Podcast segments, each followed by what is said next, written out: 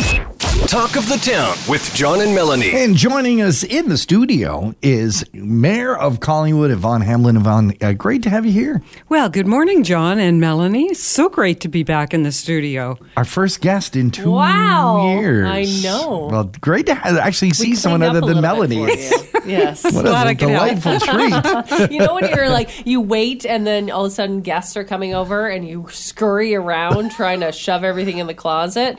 We may or may not have done that. Yeah, don't look, don't open the closet to look under desks. Well, it's Yvonne. looking very tidy in the studio, Yeah, so thank, you. Thank you very much. Yes, thank you for saying. Uh, of course, uh, I- Yvonne, uh, you've been mayor uh, not very long already, but uh, lots to talk about, lots on the table. Of course, uh, you're about to uh, join the Simcoe County, of course, as mayor, our deputy mayor and mayor, and all the different municipalities go to become uh, the council for the uh, the county uh, council.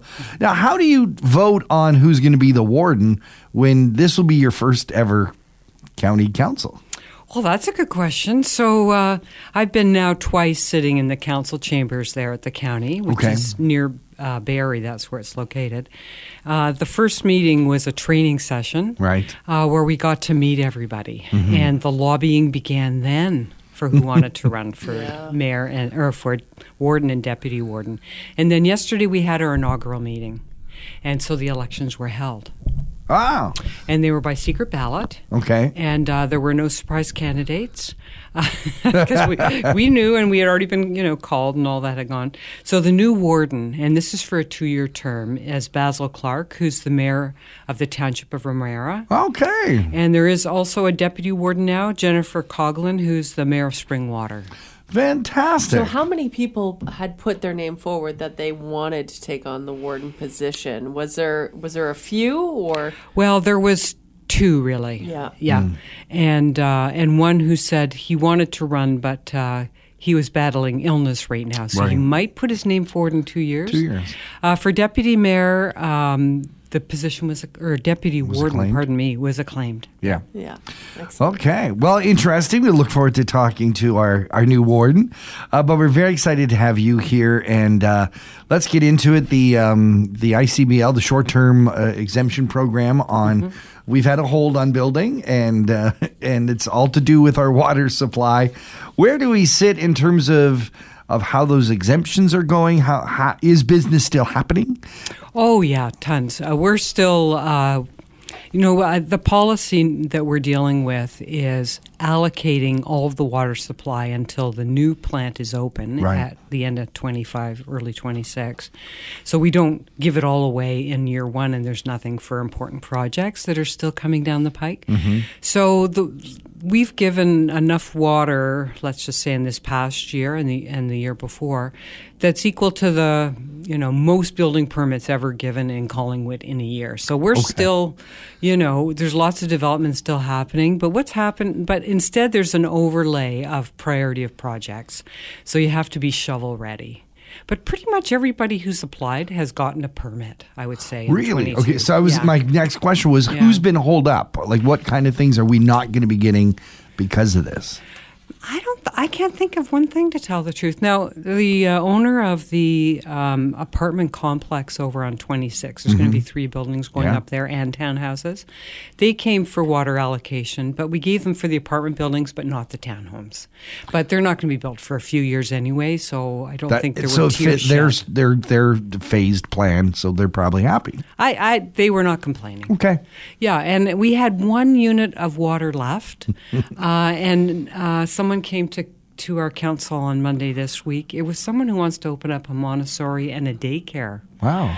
Yeah, f- really exciting. We Our could use community that. Oh So my gosh, needs that. yes, Yeah. absolutely. So we don't we can't vote on it till council Right. on Monday next week. But this is Uh, the but they'll very get the last reason unit. why we've held these things. This, Yeah. is, this is exactly why. Yeah, Yeah, yeah. for But reasons. 45 spaces, like I'm overjoyed. So Absolutely. Uh, all of this, of course, is just to tide us over until the new water treatment plant gets built. Yeah. How are things looking in terms of that? Any updates in, in terms of where we sit on that. Uh, well, I do ask our CAO regularly about Mm-hmm. that, and so far I'm told there's no hiccups. Okay. Great, that's excellent. Uh, well, one thing, uh, of course, we need water to make our town go around, but we also need uh, proper transit. Yes. And Transit Plus has come to the forefront. This is kind of a, a, an added uh, benefit to our already wonderful transit program. What's that about? Well, so we have a number of, uh, of people in our community who need accessible transit. And so uh, over the last number of years, Red Cross has been providing that Mm-hmm. uh, with a combination service with ACE cabs. Um, That so- the town also contributed to. Oh yeah, big time. Yeah. Um, so what's happened is uh, Red Cross will be continuing, but only for service outside of Collingwood. So if you want, RVH, if you got it yeah, right. Okay. yeah.